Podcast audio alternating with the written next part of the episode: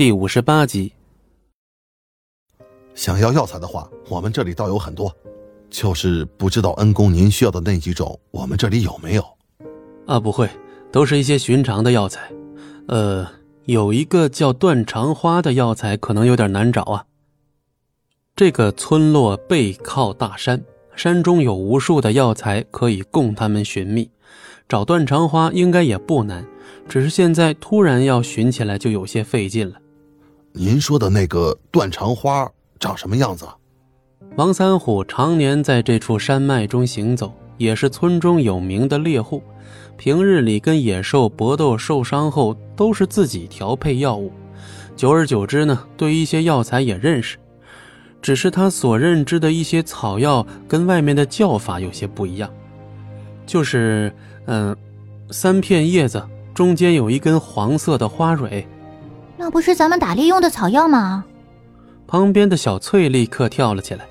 对呀，王三虎听到张璇的话以后，赶紧打开了旁边一扇房间的门，不一会儿就拿来了一个像晒干了的花朵。恩公，您是不是需要这味药草啊？这可是毒药啊！您拿来干什么呢？啊，这个当做药引，跟其他草药相配。现在张璇体内淤血堆积，想要化解，只能以毒攻毒，强行从体内逼出。于是张璇就想到了下猛药。这样啊，那我再去给您找其他的药材，您先休息吧。点了点头，张璇在小翠的看护下重新回到房间，盘腿坐在床上，闭着眼睛开始了悠长的呼吸。他呼吸的节奏非常独特。三长一短之后，又是五短一长，随着呼吸声逐渐舒缓，体内的内力开始不断的奔涌。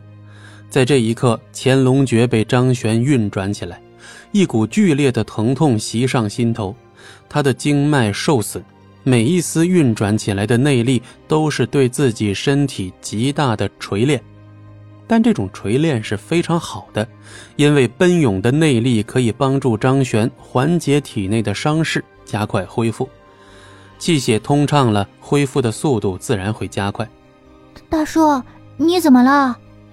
旁边的小翠看到张玄通红的脸色，此时有点害怕。张玄抬起了手，摆了摆，示意自己没问题。经过两个小时的恢复之后，张玄体内的血脉再度被打通。站起身来，疼痛感已经不再像那么明显。与此同时，王三虎也跑了回来。恩公，我刚才去找了一波，已经把所有的药材都凑齐了。啊，可以，我去煎药。恩公，让小翠帮您煎药呗。啊，不用不用，这些药啊，煎起来有些麻烦，我自己来吧。小火三十分钟，大火三十分钟，循环交替。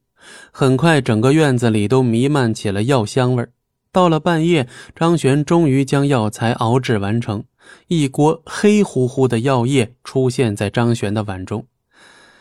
嗯，就是这样。张璇满意的点了点头，按照记忆中的方法，将药液分三次喝进了肚里，随后开始运转乾隆诀。不一会儿之后，喉间一甜，噗的一声，吐出了一大口毒血。本集播讲完毕，感谢您的收听，我们精彩继续。